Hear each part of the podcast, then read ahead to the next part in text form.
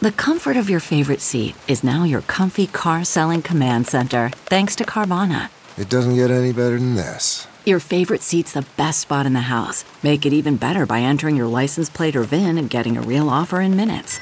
There really is no place like home. And speaking of home, Carvana will pick up your car from yours after you finalize your offer. Visit Carvana.com or download the app and sell your car from your comfy place.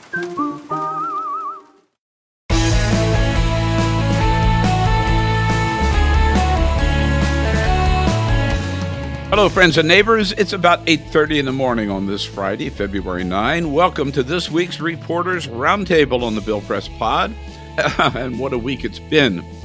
Starting with Tuesday, a day from hell for congressional Republicans, in one afternoon, Senate Republicans shot down a bipartisan border bill crafted by two of their own and supported by Mitch McConnell, while in the House, Republicans couldn't deliver enough votes to impeach Homeland Security Secretary Alejandro Mayorkas, and just a few minutes later, they couldn't deliver enough votes to pass their own standalone aid for Israel. That same day, a federal court told Donald Trump, no, as former president, you do not have total immunity. You are not above the law. And now the Supreme Court will decide whether or not he should even be on the ballot which didn't stop candidate Trump from winning one more state or Nikki Haley from losing the same state, even though under bizarre Nevada rules, they were not on the ballot on the same day. Meanwhile, Joe Biden was having a great week until yesterday when the special counsel, while not filing charges against him for hoarding top security documents in his office and home garage, did paint him as a nice old man who can't remember shit. Well, political reporters had to run fast to keep up with this week's news, including today's roundtablers. Igor Bobic back with us, senior politics reporter from HuffPost. Hello, Igor. Hey, Bill. Great to have you here. John Bennett, also back with us, editor at large with CQ Roll Call and writer of the CQ Afternoon Briefing. Hello, John. Hello, Bill. Thanks for having me. Glad you're there. And joining us for his debut on the Reporters Roundtable, a good old friend from my uh, talk radio days, Evan McMorris Santoro, reporter for the brand new nonprofit online news service Notus, N O T U S. Hey, Evan, welcome. Good morning. Thanks for having me, Bill. Okay, so it's hard not to start with uh, Joe Biden's bad day yesterday. Yes, the special counsel, Robert Hur, said he wasn't going to file any charges, um, that Joe Biden did cooperate fully. Uh, it was just an accidental oversight, his words, that these documents may have ended up in his home garage. But, but, but, sitting down with him, one reason he said he didn't file charges because Joe Biden just came across as an old guy, a nice guy, a gentle guy but didn't remember anything. John Bennett. Uh, that's the second part that everybody's going to remember and is focusing on, right? Not good for Biden. No, definitely not good for Biden. I thought Mr. Hur's report was, well, it was unique. We can say that. Um, I don't recall anything quite like this, especially a sitting president, especially a sitting president um, who is running for reelection. I mean, the president was out in New York this week uh, raising money for his reelection campaign.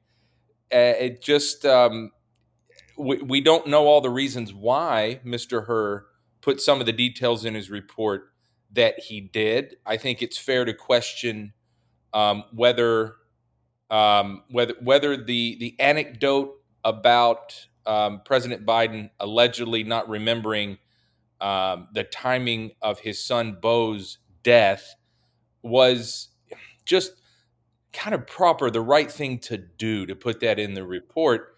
Um, and the president last night came out in, in a rather impulsive primetime appearance that might have backfired uh, on, on Joe Biden and, and said just that, that how would he not remember his son's uh, unexpected death at a, at a very young age? And so now it's it's it's who do you believe? Do you believe um, Hur's impression of a deposition interview, or do you believe, um, um, you know, the father of Beau Biden who talks about Beau Biden a lot?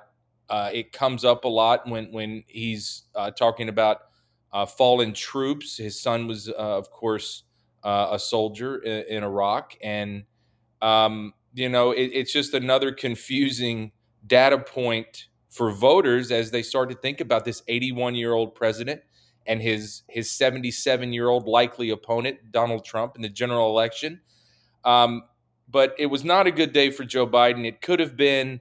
Um, you know, you do get the sense that that his appearance last night was very impulsive. He was he was clearly upset. Who wouldn't be, uh, given that the report mentioned his late son. Um, so it was a it was a mixed bag week for Joe Biden, and last night just felt like an unforced error. And I guess no one on his staff could convince him, sir, just sleep on it. If you want to address it in front of the cameras tomorrow, you know we can make that happen. There's a press pool, um, but but President Biden went ahead uh, last night with those remarks, and it, it didn't come over as a great look. He he got he got angry with MJ Lee, a female reporter from CNN who who asked him about polling. And, and it's clear in the polling, MJ was right that voters do have concerns about his age and his mental sharpness.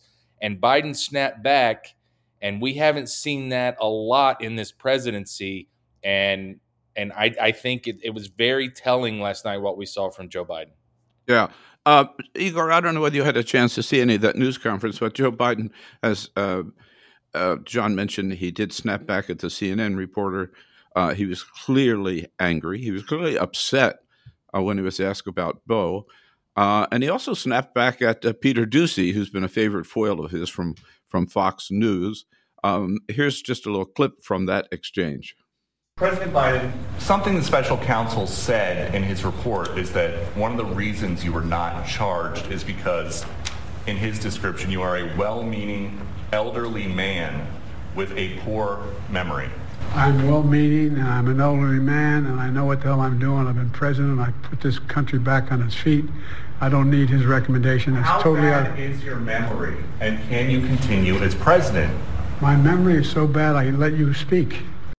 That was Peter Doocy jumping in at the very end there. Uh, it, it, it, it's hard to say. Uh, maybe they just couldn't stop Biden from going out there, Igor. What was your take on that presser last night? Yeah, I mean, you're right. I, I think he was angry, and it, it was a little shades of Trump in there. Um, you know, given Trump's appearances before the White House press corps and sparring with them. Uh, but I, I, I got to say, I enjoyed the the Doocy back and forth. It, Peter Doocy is a guy that Biden loves to spar with, and he yeah, quite frequently. Yeah. There's many burns that, that he goes out there and, and tells uh, Peter to kind of pipe down.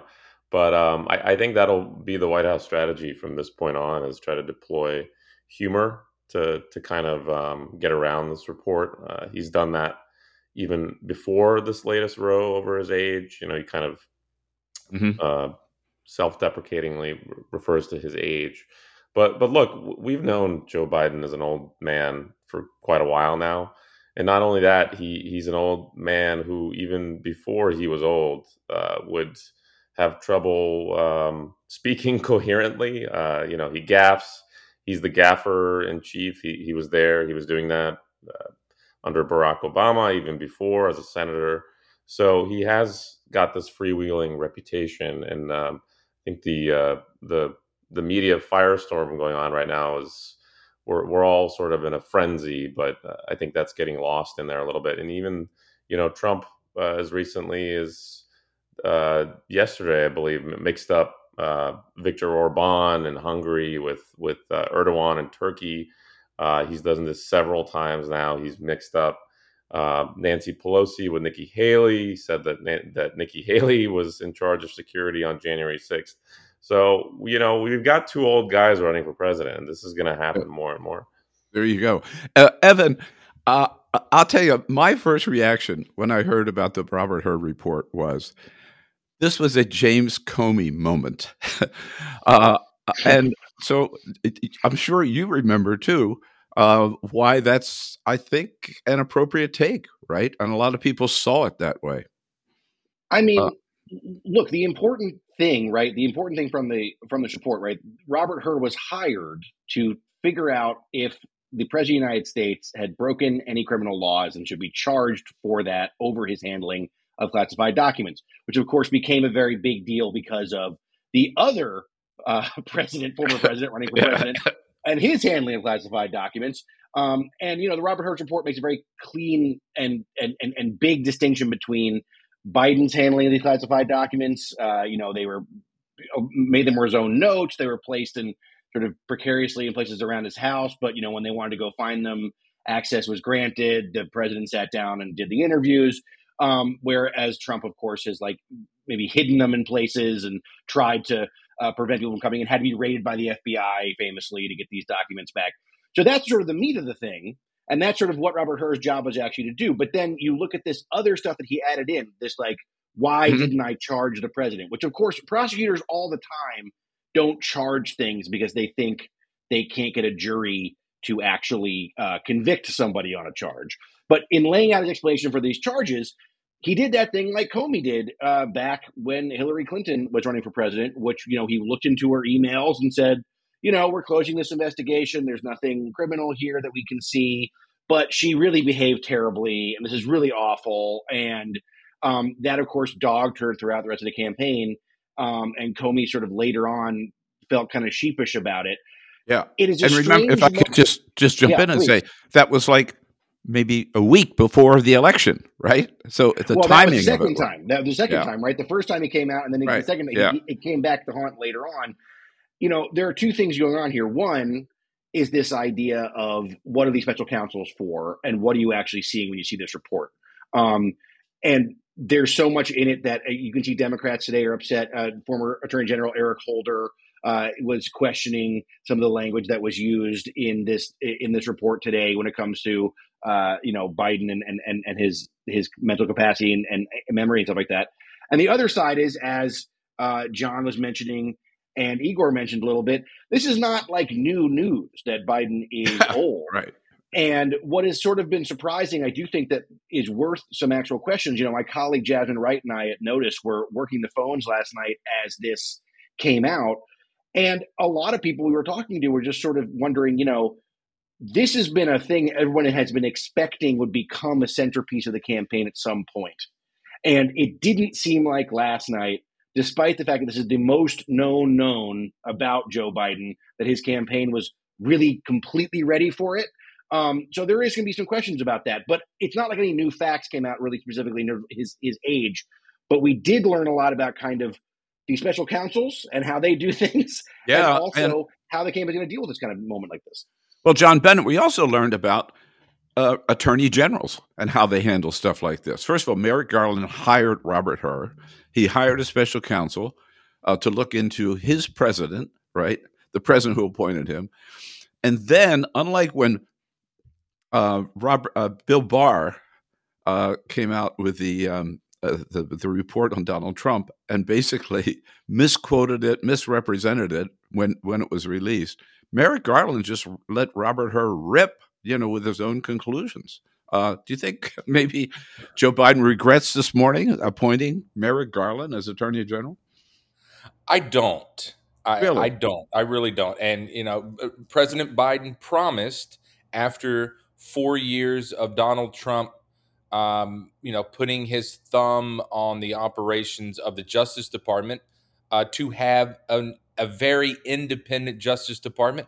He has said since the transition that he would stay out of DOJ matters, that that it was important for American democracy and the American justice system for uh, Justice Department officials to uh, be able to do what they felt was right and not have uh, the president and and his his political ambitions and his his personal interests um, involved in decision making. And and boy yesterday Joe Biden got an independent DOJ uh, but I don't I don't did he ever? yeah.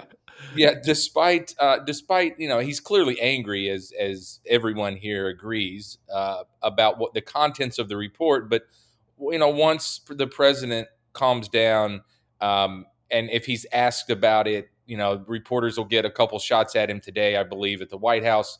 Um, and maybe that that question comes up, but at his core, you know, this is the Justice Department that that Joe Biden wanted, and and I I don't think he he regrets um, hiring Merrick Garland. He's had nothing but um, but positive things to say about um, the Attorney General's tenure, mm-hmm. and um, you know you you have to take the good with the bad, and he got some bad yesterday. All right, so uh, the Biden uh, report yesterday certainly overshadowed what might have been the biggest story of the week, and that was a decision that came down on Tuesday in response to this claim by Donald Trump and this plea by Donald Trump to the D.C. Court of Appeals. Here's the former president, just uh, I think it was just yesterday. There is nothing more important to a presidency than immunity because they have to be free to make decisions without saying, oh, if I do this or if I do that, as soon as I get out of office, we're going to be indicted. If you don't have immunity, you can be blackmailed. You cannot allow a president to be out there without immunity. So, Igor, I think we can conclude that the D.C. Appeals Court did not necessarily agree with Donald Trump.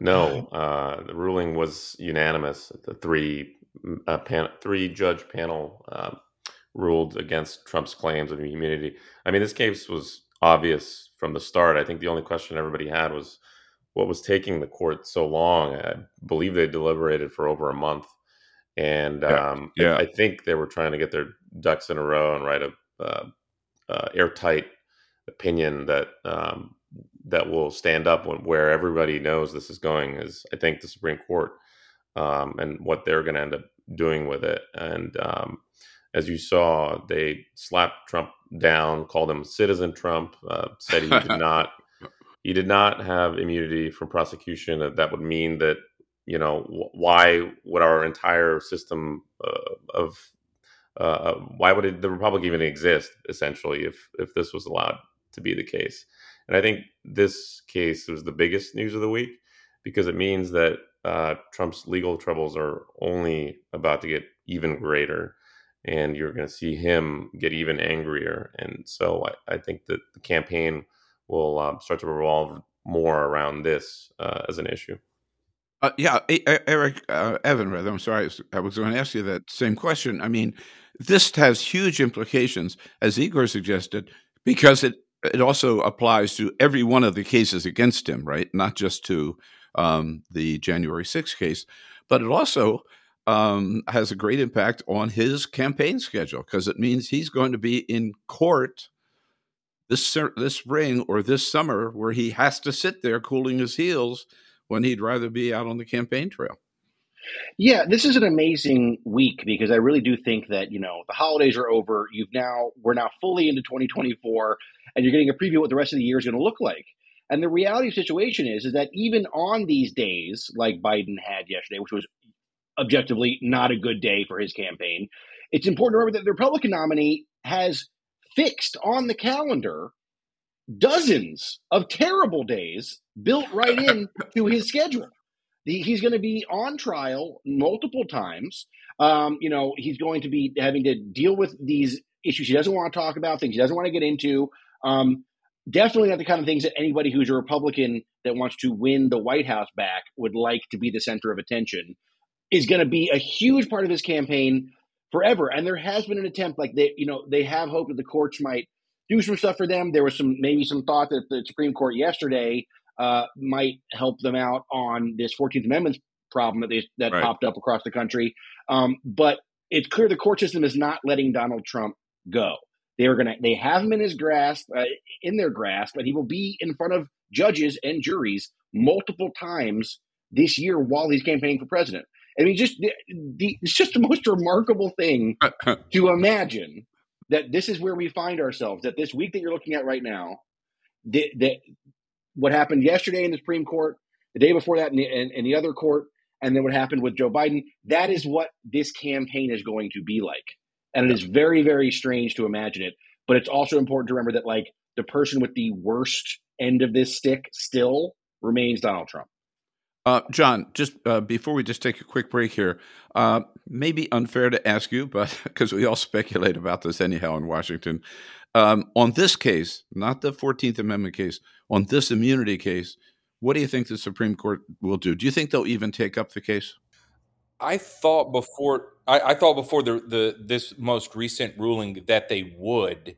Uh, I now think because the decision was unanimous that they don't have to take it up, and there there's a way for Chief Justice Roberts, uh, at least on this case, he he may not have this luxury uh, when some of the other uh, Trump matters and cases might uh, come before a court decision to take it up or not. I think I think uh, he and the other justices to stay out of the election to to to be seen as as staying out of politics, at least on this one um, can just stand by the lower court ruling and say it was unanimous, and and we don't feel a need to take it up.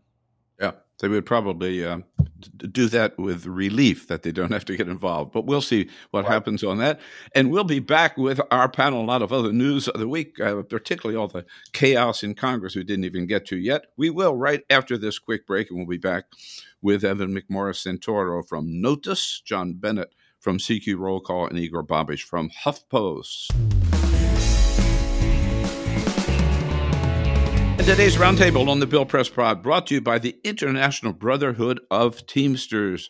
Great men and women of the Teamsters Union across the country under the presidency of Sean O'Brien.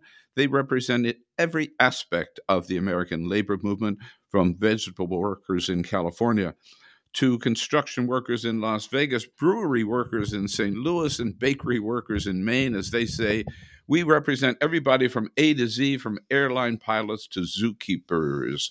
We salute the Teamsters, thank them for their great work for all of us, and thank them particularly for their support of the Bill Press Pod.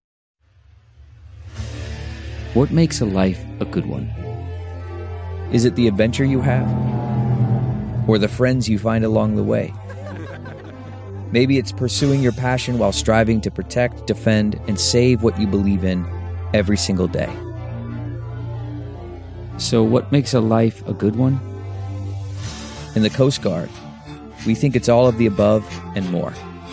But you'll have to find out for yourself. Visit gocoastguard.com to learn more.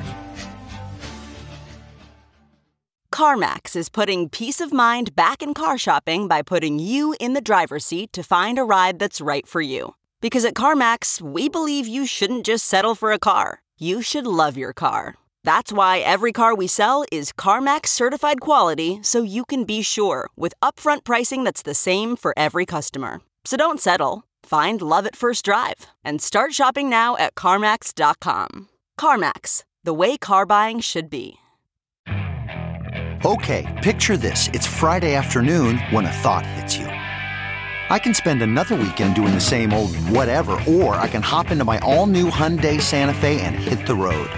With available HTRAC, all wheel drive, and three row seating, my whole family can head deep into the wild. Conquer the weekend in the all new Hyundai Santa Fe.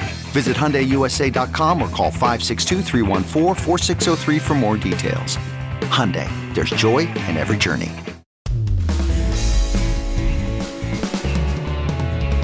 We're back with today's Reporters Roundtable on a very, very busy and a very newsy week. Uh, joining us for the first time, and we welcome Evan McMorris Santoro, reporter for the brand new nonprofit online news service called Notus. Check it out. John Bennett, editor at large at CQ Roll Call and a writer for the CQ Afternoon Briefing, and Igor Bobic, senior politics reporter for HuffPost. Uh, Igor, what a day Tuesday was in the House in the in the Congress for Republicans, as you tweeted out. It was a three strikes and you're out, right? No impeachment of Mayorkas, no Israeli aid bill, and no border package that Republicans had uh, played a big role in putting together. Um, have you ever seen such chaos in in so few hours in Congress?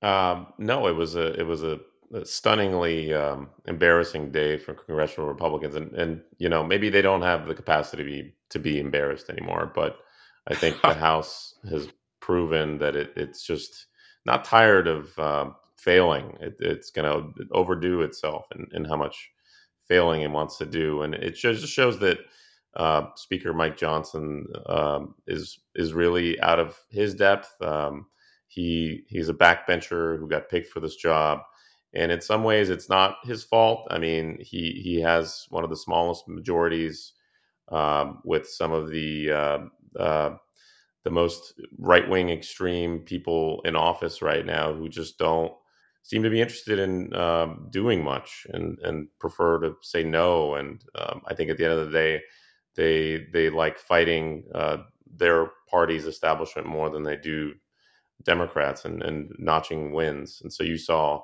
both uh, of these priorities for them fall after weeks and weeks of chaos and uh, House rules going down. These part these partisan messaging bills that typically pass mm-hmm. and, and, sail through. Um, and I think they're going to try again next week on on Im- impeaching Mayorkas and may eventually get it um, with uh, Representative Steve Scalise coming back to Washington, and, and, they may get the votes ultimately. But I think it's just another sign of of how uh, incompetent uh, this House Republican majority is, and they're unable to not only pass uh, you know normal government functioning uh, funding bills, but also uh, partisan uh, messaging bills that they should should theoretically be able to pass easily. Right. So, Evan, what surprised me most perhaps was that as this vote for impeachment came up, the speaker himself presided over the House. Right. Sort of. I guess assuming he was going to have this great moment when he announced the impeachment of uh, the secretary. Instead, here is the speaker announcing the vote. On this vote, the yeas are 214 and the nays are 216. The resolution is not adopted. So here's my question, Evan. I never worked in the in the Congress, but I did work in the California legislature. And the first lesson I remember learning from the state senator I worked for was you never take a bill into a committee or you never take a bill to the floor unless you know ahead of time you've got the votes. I mean, well, Bill, Mike I would Johnson say, learn lesson number one. yeah, Bill, I think you should write that down and send that, uh, you know, COD to uh, Mike Johnson and Mitch McConnell because this week was a week of uh, lawmakers rolling out uh, bills mm. that they didn't know if they had the votes for, uh, and rolling out uh, votes that they didn't have that, that you know they didn't know if they were going to pass or not. I mean, it was truly a spectacular week in Congress. An interesting thing about working where I work uh, at this place, Notus is one of our things that we do is we bring in uh, many young, uh, up and coming reporters who are trying to get their start. They work for us. We call them fellows. They're my they're my colleagues in the newsroom, and many of them, you know, they have never covered Washington before. And they started their first week on the Hill was when Kevin McCarthy uh, went down. And I remember they came back to the office and said, Well, Congress is really exciting. And I said, Well, and then, of course, now it has ended with this week that we're in now. This has been one of the wildest rides Congress has ever taken, to be honest. And truly, um, something like that impeachment vote, Congress 101 tells you you don't want to lose that vote. Like, if, if you're going to do the thing, do yeah, the thing, yeah. right? And they couldn't do the thing. And then they blamed it on the fact that a Democrat showed up to vote that they didn't expect to show up to vote. I mean, it's it's just a it's it's a very bizarre way to run the Congress, and it, and I will tell you, I've, I've been making calls this week for a story I'm working on. Democrats look at this week and they say it's very very sticky for them on the Senate campaign trail and on the House campaign trail. They feel like this week has really shown uh, voters that the Congress is not doing its job and isn't able to sort of function very well. And Democrats at least feel like they can actually use that to their advantage in a way that I don't usually hear strategists talking about when it comes to the machinations on Capitol Hill, which don't generally translate into votes. In this case, people feel like they may be, be able to do it with this one. All right, so we talk about the House, John Bennett. Let's move over to the Senate for a second, right? So here, Republicans said when aid to Ukraine first came, renewing aid to Ukraine came up, no, we're not going to do that. We need to link it everything to the border. That's that's the existential crisis they called it, the border. So they won that argument. Then they said, here are all the here all, here's all the stuff on the border we need. They got all of that in their bill. Then they said we need Mitch McConnell support. They got that. They said, we need the president's support. Biden said he would sign the bill. They've got all that going for them, and then they reject their own bill. Why? Because Donald Trump calls a lot of them uh, at, at all hours, excuse me, at all hours of the day, evening, night, overnight, morning, and told them to do something to get themselves the hell out of this agreement that Jim Lankford, who is is no, you know, you you could not credibly, though Donald Trump might try, uh, call Jim Lankford a RINO or a moderate. He is a very conservative Republican senator from Oklahoma who has a long record voting and and public statements um, to to prove that his conservative credentials. Um, and he was the lead Republican negotiator on this. Um, and they did get a lot. I stood in in Dirksen and and Russell hallways in the Senate subway and listened to various Republican senators since October when these talks started about a border package to slap onto this national security supplemental, um, lay out what they would need to consider voting yes or vote yes, and you know the amnesty, the parole changes um, those were things that they all talked about, and and it it would look like they were going to get there until Trump caught wind of this and got on the horn and and talked a lot of them out of it. And he and they're not they're saying the quiet part out loud that yes, Trump wants this as an issue and didn't want to hand Biden um, what would be a victory, even if it just passed the Senate. Uh, Trump thought that would be uh, damaging for his reelection campaign. And, you know, you can really feel it when you go to the Hill. Um, in my position, I'm, I'm often there, not working on news of the day, I'm working on bigger picture stories. But, um, you know, the MAGA movement is very emotional. I think people don't realize that. When I was at the White House every day, um, you could feel when the boss during the Trump uh, term was upset. The walls talked to you. You could feel it. And about last week sometime, you could just feel it that something was up and and this deal was in big trouble. And um, yeah, and, and just going back to the house for one second, um, you know, when you watch Mike Johnson's speakership, um, sports fans might remember, especially DC sports fans, might remember uh, a then Washington Redskins coach uh, named Jim Zorn. And I'll just let listeners, you can Google that. Uh, all right, leave it at that. Boy, you got me stumped for sure.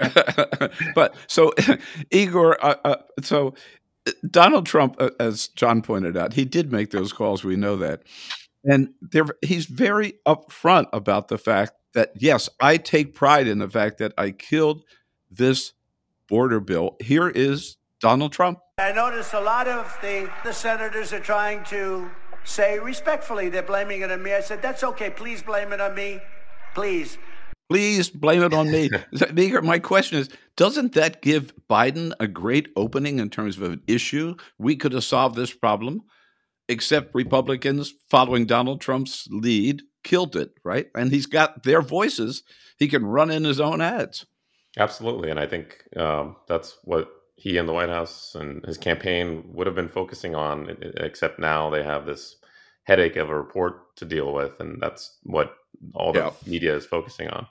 Uh, but I think you're right. He's going to go into this campaign uh, with uh, sort of a shield now, and um, anytime that Republicans blame him for the problems at the border, he can go and say, "Well, uh, you know, you guys had an opportunity uh, to do something about it, and you walked away." At the last second. And um, I think it's going to be a compelling argument. And now, whether uh, voters believe him or Trump is going to be another issue because uh, what the polls are telling us is that Trump has a, a large, large lead over Biden on the issue of immigration.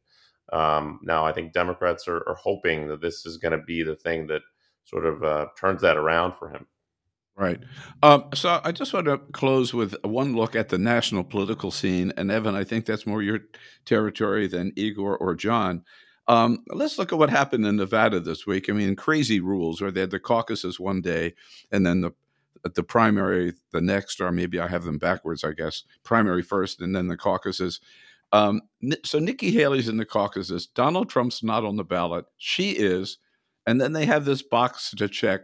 None of the above, and she loses to none of the above. Sixty-three percent say they'd rather have anybody but her. How how does her campaign go on from here with any with a straight face?